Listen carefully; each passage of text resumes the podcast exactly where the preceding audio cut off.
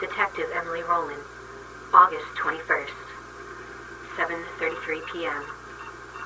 Detective Philip Kent and I are just reaching the scene of the incident. Really? The tape recorder again? It's nothing new. Right. Small house located on Galen Street, Rutherford. Town is located north of Gainesville. Northwest, if you want to be exact. Kent, Jay, just trying to help. house is old. Nice yard, long driveway. Front door is open. One window shattered. Windows located on the right side of the door. Oh, good, you're here. It's it's pretty gruesome inside.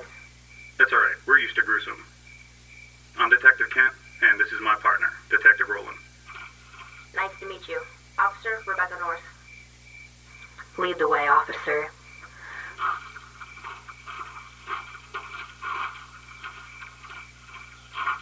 Officer Norris leads us up the steps to the front door. A bit of blood on the top step and the doorknob. I take it you saw her already? Yeah, we saw her. Outside the gas station with several holes in her chest. They had to do it. She was fucking insane. That's what they tell us. By the way, I hope it's okay I'm recording. My voice? Yes. Actually, I don't know if I'm comfortable with that. Look, you get over it. Can we go inside now? We head inside.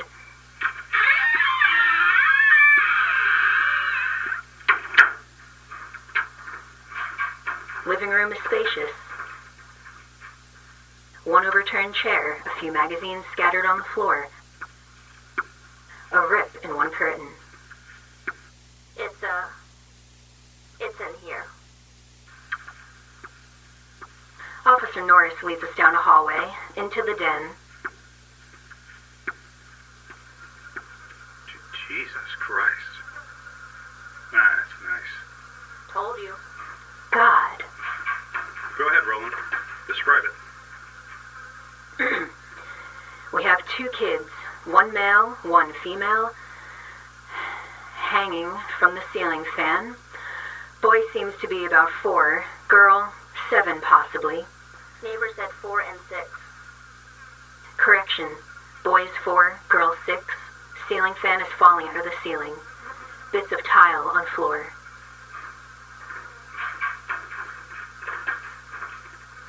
We move around the room to the left side corner.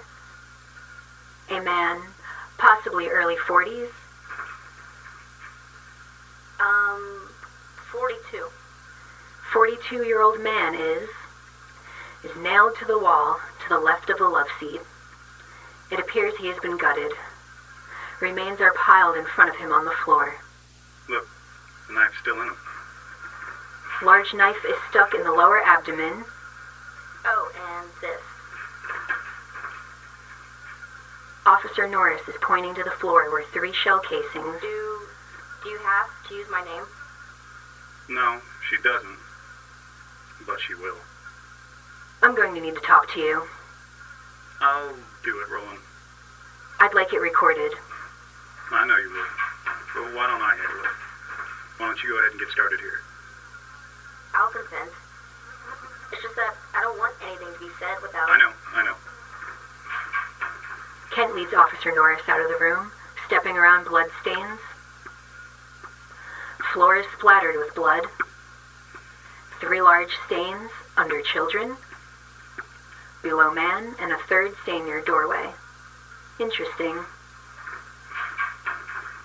It's now 7:39, and I'm donning gloves.